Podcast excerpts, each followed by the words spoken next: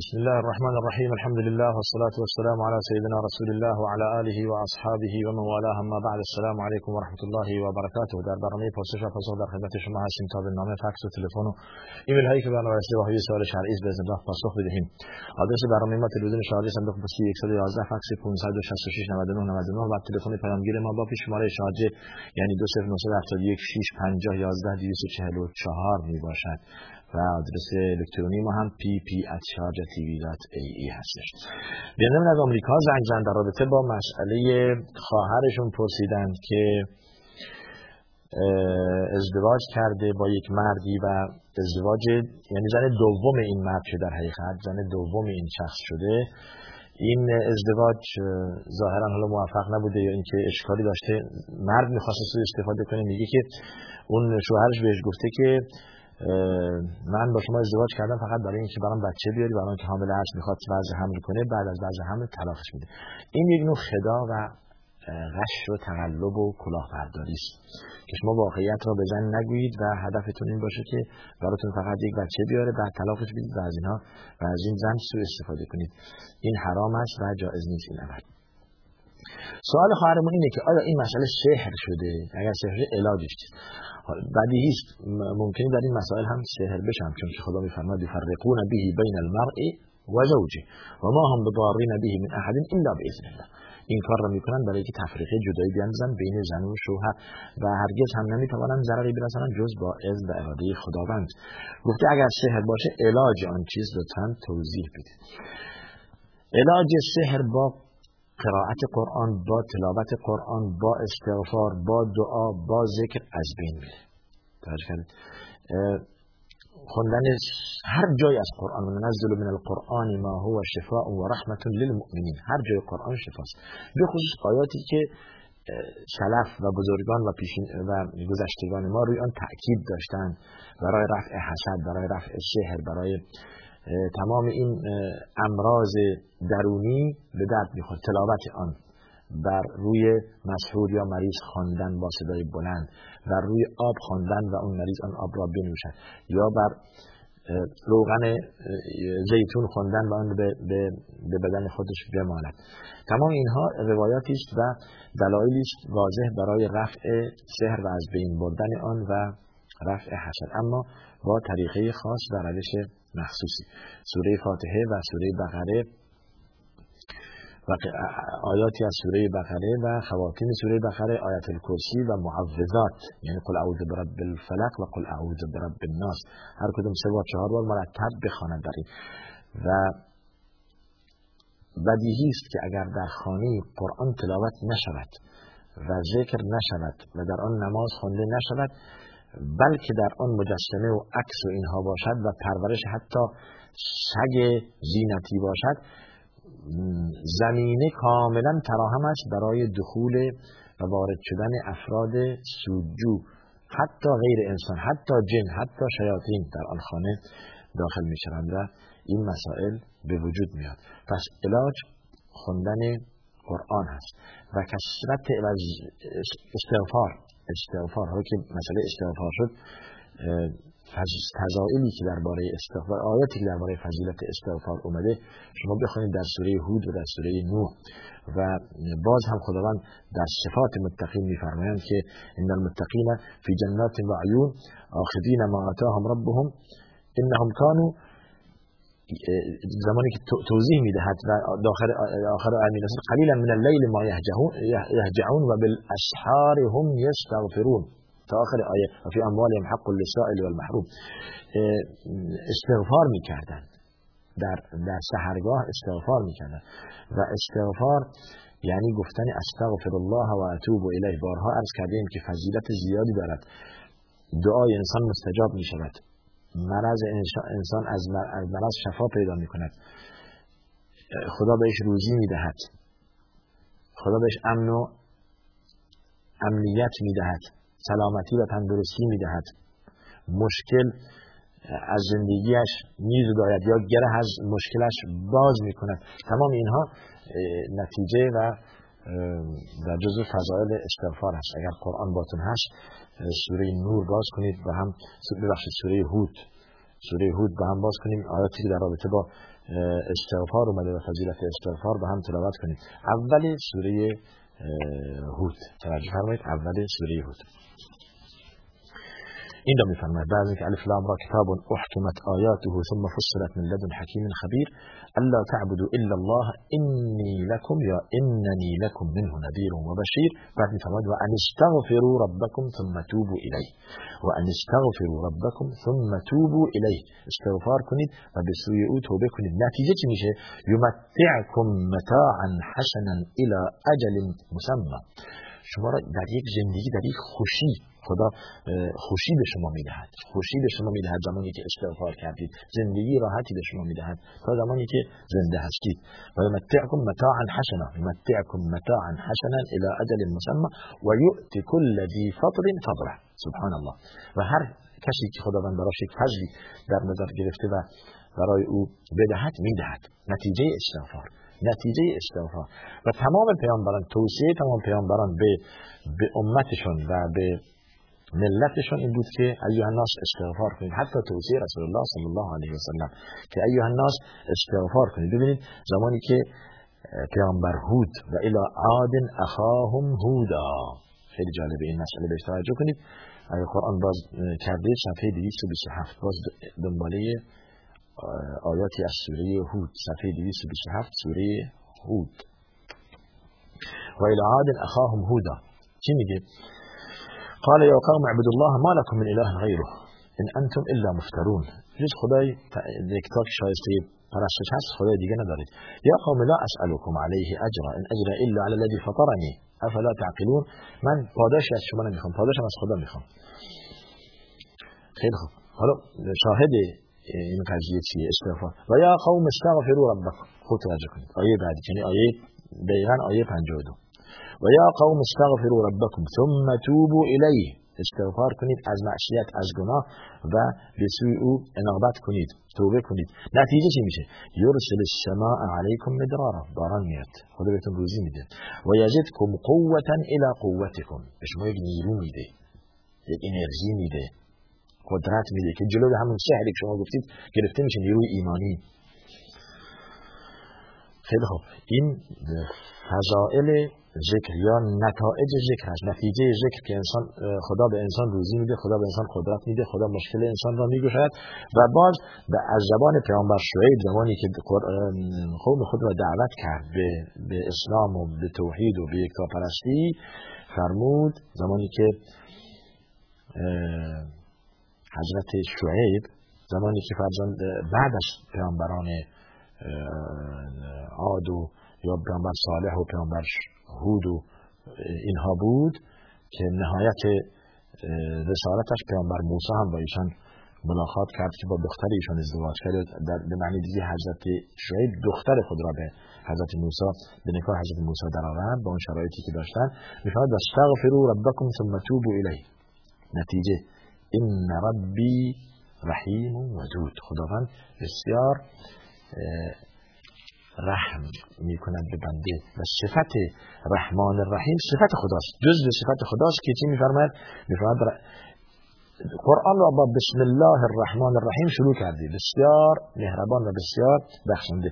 قبل از این در آیه 61 باز هم زمانی که پیامبر صالح به قوم خود فرمود استغفار کنید و الی ثمود اخاهم صالحا قال يا قوم اعبدوا الله ما لكم من اله غيره. این همون برنامه اول. این رو بدونید که رسالت انبیا تمام یکی بود در توحید و یکتاپرستی. ولقد بعثنا في كل امة رسولا ان اعبدوا الله واجتنبوا الطاغوت. همه یکی. اگر توجه کردید پیامبر شعیب و پیامبر صالح و پیامبر هود، تمام اینها رسالتشون برای توحید یکی بود. وإلى ثمود أخاهم صالحا قال يا قوم اعبدوا الله ما لكم من إله غيره هو أنشأكم من الأرض واستعمركم فيها. پس چیکار کنید؟ خدای تنها دارید، زمین در اختیار شما گذاشته که در آنجا زندگی کنید، عمر طولانی داشته باشید. فاستغفروه ثم توبوا إليه. استغفار کنید و انابت کنید. نتیجه چی میشه؟ إن ربي قريب مجيب. خداوند نزدیک است و قبول کننده دعاهای شماست. فاذا سألك عبادي عني فإني قریب اجیب دعوة الداعی اذا دعان. خداوند اجابت میکنه. نتیجه استغفار اجابت کردن دعاهایی که بندگان شکایت میکنن که دعا میکنین و قبول نمیشود، دعا میکنین استجابت نمیشود. در سوره نوح، باز در سوره نوح زمانی که پیامبر نوح فقلت استغفروا ربکم، سوره نوح صفحه 570، این رو باز کنید، صفحه 570 سوره نوح. فقلت استغفروا ربکم، بعد از این که میفرماید خدایا من قومم را دعوت کردم به سوی یکتاپرستی، به سوی توحید، به سوی عبادت، همه رد کردن. بعد به ایشان گفتم اصرار کردم که خدا را بپرستید، بعد بهشون گفتم استغفار کنید. فقلت استغفروا ربکم انه کان غفارا. نتیجه چی میشه؟ یرسل السماء علیکم مدرارا. خوب توجه کنید. و یمددکم باموال و بنین و یجعل لکم جنات و یجعل لکم انهارا. اگر استغفار کنید خداوند بهتون روزی میده، باران میده، مال میده. و همدتکم به اموال و بنی، نسلتون رو می‌افزاید، اولاد بهتون میده، پسر بهتون میده، نتیجه استغفار. و یجعل لکم جنات و یجعل لکم انهار. پس بنابراین از این آیات نتیجه میگیریم و احادیثی که رسول الله صلی الله علیه و آله در رابطه با استغفار میفرماید یا ایها الناس توبوا الی الله واستغفروه فانی اتوب الیه فی اليوم 100 مره، یا در روایت دیگه اکثر من 100 مره یا 70 مره. من بیشتر از 100 بار استغفار میکنم. استغفار کنید. من لازم الاستغفار، در جای دیگه میفهمم من لازم الاستغفار. جعل الله له من كل هم فرجا و من كل ضيق مخرجا و رزقه من حيث لا يحتسب. کسی که خود را عادت داد به استغفار و توبه کردن، خداوند در هر مشکلش باز میکند و از هر ناراحتی که دارد برطرف میکند. غم و اندوه ازش میزداید و از جای آن روزی میدهد که خیال هم نمیکند. نتیجه استغفار. حالا این رو به خواهرمون میگن استغفار کنید، ای خواهر بهتون ظلم شده، استغفار کنید، استغفار کنید. روزی وقت هم نمیگیره ها، یعنی گفتن استغفر الله و اتوب الیه در 4 دقیقه میشه 100 بار گفت، هر دقیقه 25 بار استغفر الله و اتوب الیه، استغفر الله و اتوب الیه. دقیقه بگیرید خیلی صحیح هم میشه گفت، بدون عجله صحیح میشه گفت استغفر الله و اتوب الیه 4 دقیقه. تازه اگر میخواید اینو اضافه کنید پس بندش همچون که آیه گفته و اتوب الیه ثم توب الیه و اتوب. اگر بگید استغفر الله تنها بگویید که با 2 دقیقه میشه 100 بار گفت استغفر الله استغفر الله استغفر الله، بشمارید با 2 دقیقه، هر دقیقه 50 بار میشه گفت. ظاهرا خیلی سنگینه 100 بار گفتن، ولی وقتی نمیگیره، ولی در نتیجه خیلی مثبتی داره. چیزی گفتیم، چیزی آیه فرمود، روزی مشکل حل میکنه، اندوه انسان میزداید، به انسان توفیق، دعای انسان مستجاب میشه. دعای در یک روایت داریم میگه که امام احمد بن حنبل، حالا یا ابراهیم ادهم، یکی از اینها، هر دو صالح بودن،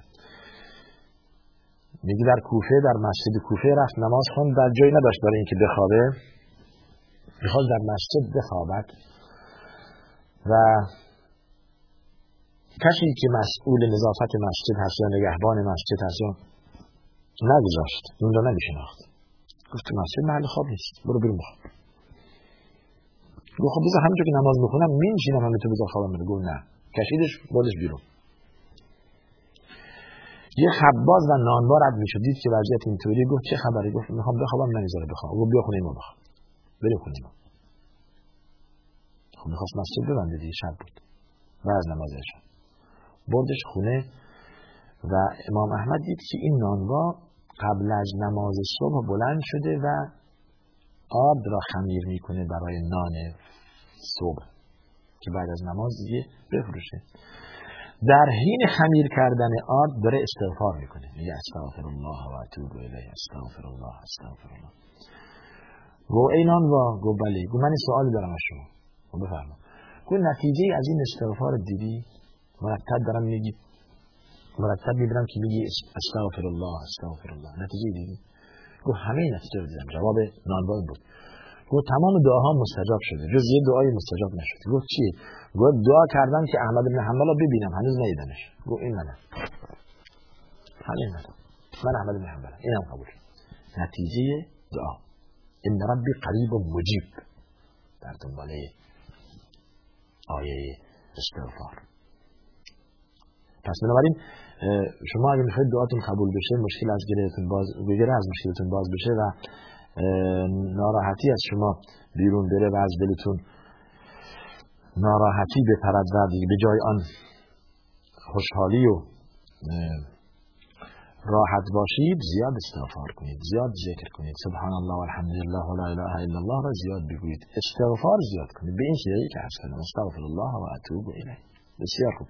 حالا این که بروید نزد یک کعبه باز، نزد یک انسان دروغگو، حقه‌باز که از شما مقدار زیادی پول بگیرد که بله این شما بهتون سحر شده، در داخل شما جن هست، نمیدونم فلان، بیا من شما رو علاج میکنم، شما نمیدونم اینقدر باز پول به من بدید، اینا تمام شعبده بازی و دروغ و هر صورت که سوء استفاده از پاک بودن دل مردان مؤمن هست. ولی این را بدانید که المؤمن کیسون فطن، انسان مؤمن زیرک هست، فریب نمیخورد. یک بار شما فریب خوردید، بار دیگه متوجه هستید. میفرماد لا یلدغ المؤمن من جحر واحد مرتين، انسان مؤمن از یک سوراخ مار دوبار گزیده نمیشه، یک بار گزیده شدید بار دیگه مواظب هستید که دیگه مار شما را نگزد، برای اینکه مؤمن هستید. بله، پس علاج سحر با قرائت قرآن، کثرت استغفار و دعا و نماز از بین میرود، مطمئن باشید.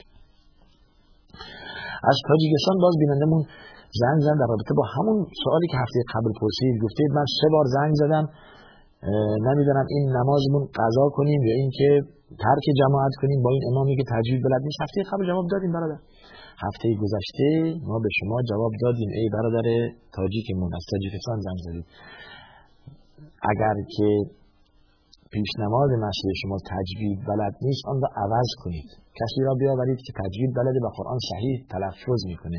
در غیر این صورت نماز خواندن پشت سر کسی که تجوید بلد نیست و حروف قرآن را صحیح تلفظ نمیکند جائز نیست. توجه فرمودید؟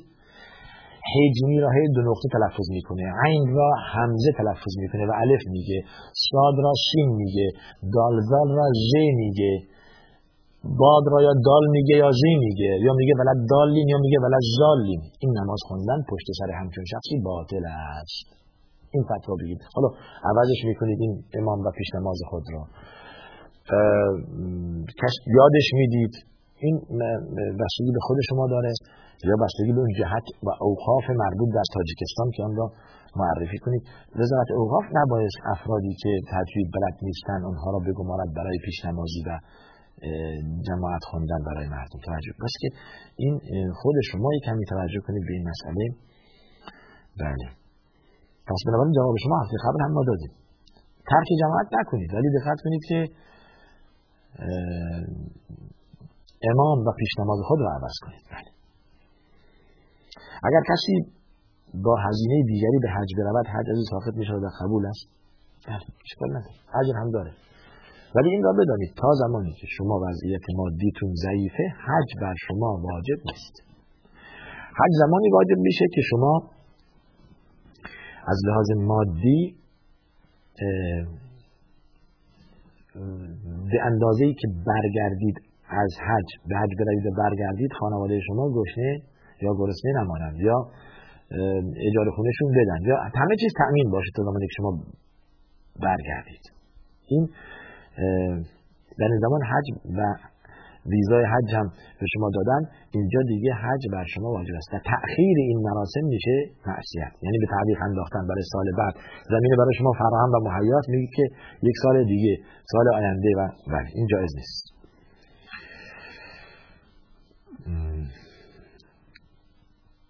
بله، حج بدل هم همینطور، حج بدل هم لازم به اثبات نیست. ببینید مبنی بر یک نوع اعتماد است و ثقه، اعتماد به دیگران.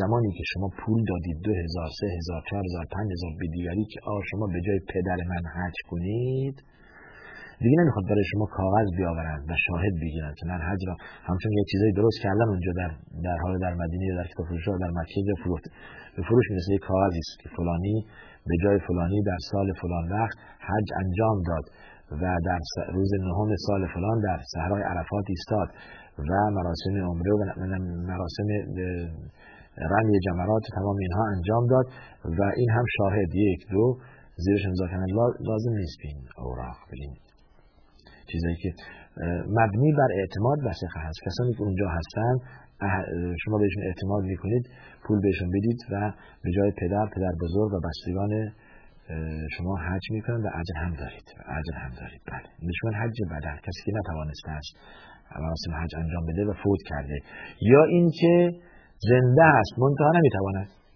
فلج هست یا نمیتواند مراسم حج را انجام بده، کسی دیگه جاش حج میکنه و این حج از انسان ساقط میشه ان شاء الله. بله حرکت زیاد در نماز مبطل نماز است. چرا بعضی ها حتی در تلویزیون هم مشاهده شده که حرکت زیادی انجام. متاسفانه این هست در نماز بعضیا اینطور که به نماز ایستادن یک لحظه آرامش ندارن، یا با این دستمال و قطرهشون بازی میکنن، یا با ریششون بازی میکنن، یا با عقارشون بازی میکنن، یا با حالا اونهایی که سر برهنه هستن با موی سرشون بازی میکنن، یا با ساعتشون بازی میکنن، ساعت رو مرتب نگاه میکنن اینطوری دستشون، و این جزء حرکاتی است که در نماز خلل به وجود میاره، حتی باعث بطلان نماز میشه. چرا؟ اگر انسان مجبور بشه، مثلا من در نماز ایستاده ایم و حالا پشه یا مگسی در روی بینیمون یا صورتمون نشست، اون را جدا می‌کنیم یا حالت خارش دارد، یک حرکت انجام میدیم و برمیگردونیم به جای خودش، این جایزه و اشکالی نداره. و طمأنینه و خشوع و خضوع در نماز لازم است. این که انسان بیستد و دستش رو همینطور انداخته در حالی که خیلی بی‌اعتناست، دست رو روی سینه می‌ذارد و مؤدبانه و محترمانه بدون حرکت و نگاه خود را به سجدگاه یا چشمش به سجدگاهش هست در نماز، نگاه این طرف اون طرف هم نمی‌کنه، نگاه بالا هم نمی‌کنه، نگاه بالا کردن هم نهی، به خصوص وقتی که از رکوع انسان بالا میاد سمع الله لمن حمیده میگه بعضی نگاهش به بالاست، این جایز نیست. نگاه به سجدگاه، چه در رکوع، چه در ایستادن و چه در از رکوع بالا آمدن. بله پس این خلل در خشوع و خضوع نماز به وجود میاد زمانی که شما در نماز نگاه این طرف اون طرف کردید و یا خود را یا حرکت زیاد در نماز انجام دادید و اینکه با لباس خود یا بدن خود بازی کردید. خیلی خوب، بینندمون از حالیش از کجا آقای علی نمیشه از کجا ایمیلشون. اولا شماره پیامگیر قدیمی ما را دادن، این دیگه عوض شد، این شماره به جای یک شماره 5011 235 میدهید، الان شماره جدید از 5011 244 هست. شماره جدید 5011 244 هست و گفته اید که بله علت وجود زکات خیلی ساده است. علت وجود زکات گفته اید چیست؟ تا این که اغنیا در فقرا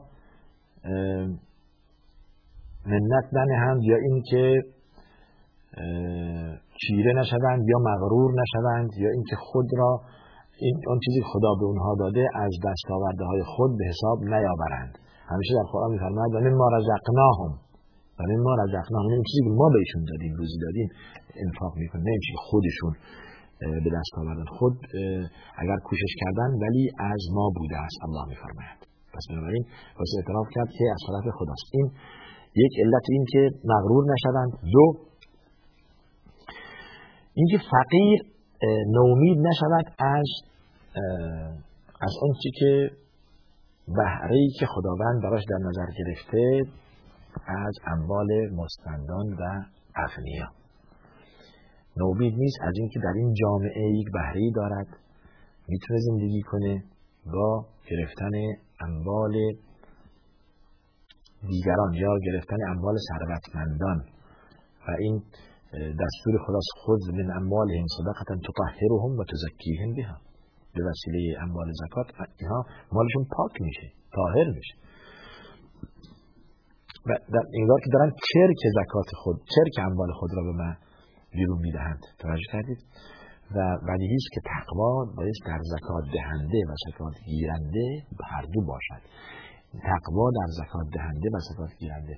کسی که زکات میدهد باید تقوا داشته باشد که لا تبطلوا صدقاتکم بالمن والاذى، با اذیت و آزار اجر زکات و صدقات خود را باطل نکنید. زمانی که صدقه به کسی میدهید، زکات به کسی میدهید، با احترام و ادب و تفکر کنید. فرمود قول معروف و مغفرة خیر من صدقة یتبعها اذى. یک حرف خوبی خیلی بهتر از میلیون‌ها پوله که همراه با اذیت و آزار باشه به دیگران داد. بله، پس حرف خوب بعضی وقتها از هزارها و میلیون‌ها درهم و پول بهتر هست. سوال بعدی شما در رابطه پس بنابراین دو علت داشت، یکی این که خود فقیر احساس کند که عضوی از جامعه هست، دو این که غنی مغرور نشود به انبالی که خدا به او داده که مال خودش هست و هر چی میخواد باش بکنه، یه قسمتیشو بهش بیرون بده. پس دو علت داشت، فقیر ناامید نشه از این جامعه و از زندگی خودش و بلکه کم کم زکات که گرفت خودش سرمایه گذاری کنه و مثل این ثروتمند زکات به دیگران بده. طبقه بندی است. جهان خداوند طبقه بندی را جزء طبیعت زندگی و دنیا قرار داده. نفضل بعضهم علی بعض، فضلنا بعض. پس این تفضیل و برتری توجه کردید در مخلوقات هست، خداوند این را قرار داده. سوال بعدی شما، آیا کار نصب و راه اندازی بیش یعنی ماهواره حرام است یا حلال؟ خب چه ماهواره و چه دشی شما میخواید نصب کنید، این مهمه. ماهواره و دش سلاح ذو حدین هستش. در این ماهواره که شما ما را الان میبینید، حالا یا عربسات یا نحست یا هاتبرد، و دارید از برنامه ما استفاده معنوی میبرید، خب این بسیار کار خوبیه. زمانی شما سوار میکنید، نصب میکنید، هدفتون چیه؟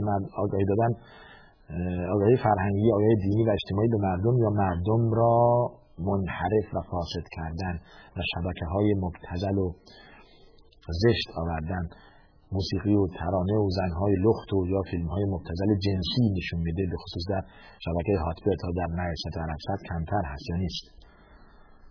اگر هدفتون باشه حرام است. نان و پولی که به وسیله این به دست میآورید هم میشه حرام. ولی اگه هدفتون رساندن یک رساله صحیحی باشد برای جامعه اسلامی، جامعه‌ای که با زبان مختلف دارن صحبت میکنن، زبان انگلیسی، فرانسوی، فارسی، اردو و آلمانی و زبانهای مختلف دنیا، زبان عربی، و خدمت به بشریت داشته باشید، این حرام نیست بلکه اجر هم دارید. اما از بین 1000 یا 1314 شبکه‌های مختلف فقط شما ممکنه 20 تا شبکه مفید درش پیدا کنید، 20 تا شبکه مفید که به درد بخوره درش پیدا کنید، یعنی چیزی حدود 2% تقریبا، بقیه دیگه به درد نمیخورن. حالا توصیه شما میتواند این باشد دارای اهل خانواده، اهل اون منظر که این شبکه به درد نمیخوره، اصلا زمانی که شما سرچ میکنید اون را پاک کنید، دلیت کنید، اون شبکه‌های مبتذل رو دلیت کنید. میخواید وجدانتون راحت بشه، دلیت کنید براش.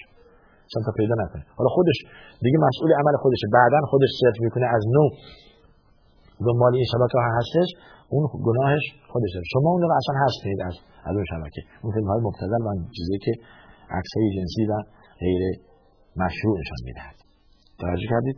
در این صورت شما گناهی ندارید. پس بنابراین برمیگرده به نیت و هدف شما، چون که در حدیث اومده انما الاعمال بالنیات، تمام اعمال انسان بستگی به نیت انسان داره که انسان هدفش چی باشه.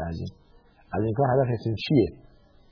جلب ماده هست و دیگه ولی اون که به پای منحرف کردن خانواده و فرزندان مردم باشد، به شما 500 تا 600 درهم بدن ولی این که این خانواده کلا از بین بره، منحرف بشه و شما هم باعث این کار شده باشید، یک کمی ایمانتون و وجدانتون را محک میزان قرار بدید و قاضی خودتون قضاوت کنید در این مسئله. بله،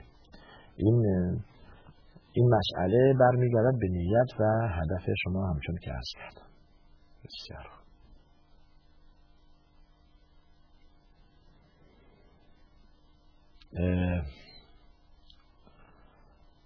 السلام علیکم. بینندمون آقای محمد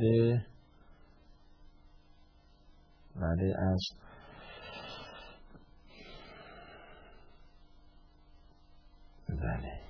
مسح کشی گفته اید جائز است. منظورتون مسح بر خفین هست یا مسح بر پا؟ در جلسه گذشته ما توضیح آیه وضو را به طور مفصل جلسه گذشته بود یا قبلش آیه 6 سوره مائده به طور تفصیل عرض کردیم. هم دلیل لغویش و هم دلیل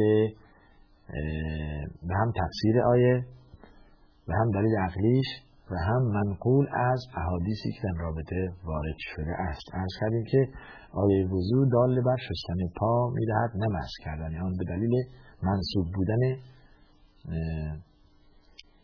مفعول، یا زمانی که می‌فرماید فعل امر را یک جا به کار برده اغسلو، بقیه را به یک واو عطف بسنده کرده. تمام اعضای دیگه اغسلو وجوهکم و ایدیکم و ارجلکم منصوب به فتحه هست و برمیگردد این واو به فعل امر اغسلو و حد معین کرده الا، مثل دست گفته الا المرافق، ایدیکم الا المرافق، پا هم گفته الا الکعبین.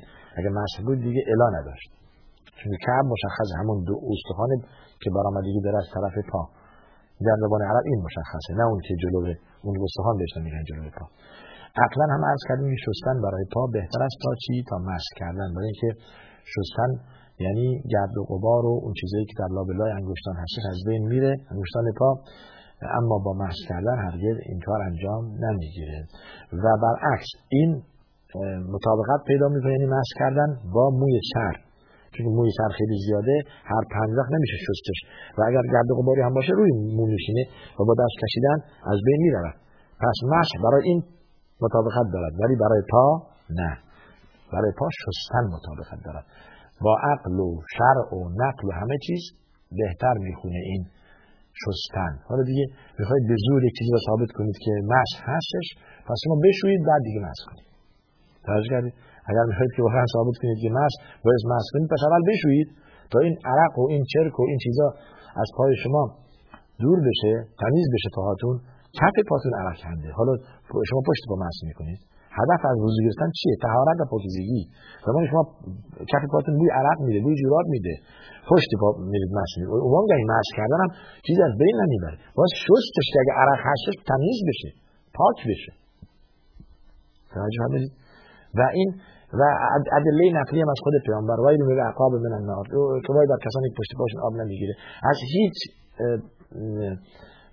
از خود پیامبر و هیچ امه آل بیت روایت نیست که اینها مسح بر پا کشیدن. یک حدیث صحیح شما بیاورید که دلیل بر مسح کشیدن پا باشه. همه پای خدا شستند، اونها نظافت بلد بودند و اونها به تفسیر قرآن نزدیکتر و آگاهتر بودند و یک چیز واضحی است. توجه کردید؟ اما اگر هدف از مسح روی موزه بود، اون چیزی که گفتید، اون که شخص مسافر میپوشه یک روز یک شب، یا مقیم یا مسافر 3 روز شب، اون هم با وضو میگیره. بعد موزه یعنی کفشی که از جلد مثل جوراب میپوشه و محکم بالای کعبش، بالای قوزکش میگیره و میچسبه و روی اون میتواند راه برود. کسی که در سفرهای طولانی است و نمیتواند مرتب پای خود را بشوید، آب سرد است، اون با وضو میگیره، وضو کامل. بعد اون میگوشه حالا دو مرتبه اگه وضو باطل شد، دست صورت دست آرام میشه، مسح سرم میکنه، بعد به جای شستن پا مسح روی اون موزه میکند و اگر از پای خود درآورد هم باطل میشه، باید از نو وضو بگیره. برای انسان مقیم 1 روز 1 شب یعنی 24 ساعت، برای مسافر 3 روز و 3 شب. این برای موزه هستش یا اون جوراب، اون کفش پوستی که میتوان روی آن راه رفت. برای آسانی، برای انسان مریض، برای انسان پیرمرد، برای انسان کهنسال که نمیتواند در زمستان سرد پای خود را 5 بار بشوید، این تخفیفی است، مثل مسئله تیمم. اما در غیر این صورت که ما وقت داشته باشیم، هوا هم خوب باشه، آب هم گرم باشه، موردی نداره که دیگه مسح کنیم. تعریف فرمودید. همیشه این رخصت ها برای یک رفع یک اشکالی است، رفع یک معضلی است. معضل سرد بودن هوا، معضل نتوانستن سرد بودن آب. مرتب نمیتواند پای خود را بشوید، در نتیجه مسح میکند. بله. حد اکثر ایامی که زن در آن قایده می شود چند روز از 15 روز در مذهب اینطور گفتند، 15 روز. بعد از 15 روز دیگه غسل کند و نماز بخواند. اگر هم خونی دید، اون خون قاعده‌ای نیست، خون پروید نیست، خون استحاده هست در اصطلاح فقهی. استحاده یعنی خونی که از محمل میاد، رگیش که از محمل میاد، نه از رحم زن. توجه کردید؟ پس بنابراین اون دیگه جزء قاعده‌ای به حساب نمیاد و اگر رمضان باشه روزه میگیرد و اگر وقت نماز باشد غسل میکند و نماز میخواند و غالب زنها 7، 5 یا 7 یا 10 روز قاعده میشوند. حالا اگر استثناء در زنانی بود که همین مدت قاعده میشدن، پس حد اکثر پس 15 روز است. 15 روز و از 15 روز دیگه جزء قاعدگی نیست. اونهایی که حریص هستن بر ادای نماز، این که خود زنان میتوانند تشخیص بدن بین خون قاعدگی و خون چی و خون استحاده که از محبل است یا از رگ هست، از رحم نیست. بلند کردن ناخن تا یا لاک گذاشتن روی ناخن، از کردیم در جلسات گذشته، بلند کردن ناخن جایز نیست. در حدیث اومده چند چیز از فطرت هست. برای مردان سبیل کوتاه کردن و برای ناخن چیدن بعد از 4 روز جایز نیست بلندتر باشد و موهای اضافی بدن، موهای دور تناسلی و زیر بغل، اینها رو باید از بین برد، نگذاشت بلند شد و حالا به هر نمونه شما از بین میبرید. و ناخن هم و لاک ناخن هم مانع رسیدن آب میشود در وضو، پس وضو در حالت جایز نیست. و همچنین ترکیب ناخن‌های مصنوعی مانع رسیدن آب میشود و وضو صحیح نیست، در نتیجه نماز هم باطل است. برای زینت، برای شوهرش زن میتواند این کار را بکنید، اما وقتی نماز آمد باید این را از بین ببرد. حالا این سری چیزاست که خانم‌ها بیشتر میدانند و بله همش در این رابطه امروز اومده. و رنگ مو و رنگ سیاه گفتیم که اگر سیاه سیاه مشکی نباشد اشکال نداره، رنگ‌های دیگه جایز هست، رنگ‌های دیگه جایز هست. و جراحی پلاستیک هم، جراحی پلاستیک زمانی که ضرری به شما نمیرسد و یک دانه، یک غده‌ای است که در صورت شما باشد، یک علامتی است که باعث تشریح صورت شما باشد، اشکال نداره از بین ببرید. یا اینکه یک جایی ضروری باشد، گوش رو برده حال طرف صورتتون مثلا یا قسمتی از بدنتون از بین ببرید، ولی اونهایی که بدون هیچ عذری میخوان بینی خود را جراحی کنن، میخوان لب خود را بزرگ کنن، میخوان دندان خود را، این شرعاً اشکال داره، به خصوص زمانی که الان دیگه واضح شده است که خطراتی هم در بین دارد. این جراحی پلاستیک همچون خطراتی هم در بین در جلوی این عمل هست، یعنی از بین بردن حالا گوشت‌های اضافی در یا پی‌هایی که در بعضی افراد چاق هستش برداشتن یا صورت خود را عمل کردن یا اینکه بینی خود را عمل کردن، تمام اینها باعث مضراتی است که به انسان میرسه، در این صورت میشه حرام. اگر که ضرر به انسان نمیرسه و واقعا یک چیزی بود که لازمه از بین برد و تشریح کرد، یعنی بد جلوه میده صورت مرد یا زن، آن زمان جراحی پلاستیک اشکالی ندارد و جایز است. زکات بزازی و مغازه پارچه مثل مغازه‌های دیگه، مثل کالای تجارتی، کالای تجارتی تخمین می‌زنند 2.5%. شما جنستون کپشی در اجناسی که در انبار دارید، در فروشگاه دارید، حساب می‌کنید چند هستش، 2.5% آن به اضافه فایده‌ای که از آن بردید، حسابی که در بانک دارید، زکات می‌دید. تصور کنید 1 میلیون کالای شما در فروشگاه و انبار هستش، حساب کردید و 1 میلیون هم در بانک فایده بردید، پس 1 میلیون و 1 میلیون 2 میلیون زکات 2 میلیون میدید. 2.5% 2 میلیون میشه چقدر؟ بله، حالا 2.5% 2 میلیون شما زکات میدید، 25000 25000 50000. این زکات تمام کالاهای تجارتی، حالا چه پارچه فروش باشید شما، چه ظرف و ظروف بفروشید و چه هر شود که حتی طلا بفروشید، هم زکات طلا هم 2.5%. زکات طلا، زکات پول 2.5%. پولایی که شما در بانک دارید حساب میکنید پارسال چقدر 1 سال ازش گذشته زکات داد، امسال هم باید زکات حساب میکنید که الان در حسابتون چقدر واریز شده، ولو این که دیروز بوده. زکات پول از یک سال قبل تا یک روز قبل از اخراج زکات حساب میکنید. چقدر موجودی در حساب دارید 2.5% آن میپردازید. این اگر که به طور منظم اخراج بشود تمام ثروتمندان به فقرا بدهند، همچون که در سال قبلی آمد دیگه و فی اموالهم حق معلوم للسائل و المحروم، یکی از اوصاف اهل بهشت خداوند مشخص کرده. به اضافه اینکه بالاسحار هم یستغفرون و فی اموالهم حق معلوم للسائل و المحروم، استغفار زیاد میکنن اهل بهشت، اونایی که اهل بهشتن و از اموالشون به فقرا میدهند، از اموالشون به فقرا میدهند، یعنی چی؟ همین 2.5% زکات میدهند و به اضافه این صدقه هم میدهند، از صدقه سنت هم میدهند. اف المال حق سوى الزکات قال نعم، غیر از زکات هم واسه که ما بدهیم تجار و ثروتمندان؟ فرمود بله. و این همین صدقه نافله هستش و روزانه به دیگران کمک کردن ولو که با مقدار اندکی باشد. و فضیلت صدقات هم تطفئ الخطیه کما یطفئ الماء النار، گناه را میآمرزد و میبخشد همچون که آب آتش را خاموش میکند. شما صدقه بدهید و انسان مؤمن در روز قیامت زیر سایه صدقه خودش داره حرکت میکنه، یعنی صدقه خودش آن را به بهشت میبرد، صدقه آن را به بهشت میبرد. زکات و اعطا و دادن به دیگران اوصاف اهل بهشت.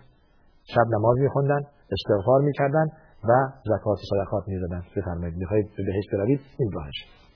خداوند به همگان توفیق بده ان شاء الله که اهل بهشت باشیم و اهل اعطا و دهش باشیم. نهایتاً آدرس برنامه ما تلویزیون شارجه، صندوق پستی 111 و فکس 566-99-99 و تلفن پیامگیر ما با پیش شماره شارجه 5011-244 هستش و آدرس الکترونی ما هم pp@sharjatv.ae هستش. تا دیدار دیگر شما را به خدا می‌سپارم و آخر دعوانا الحمدلله رب العالمین. صلی الله و سلم علی سیدنا محمد و علی آله و صحبه اجمعین.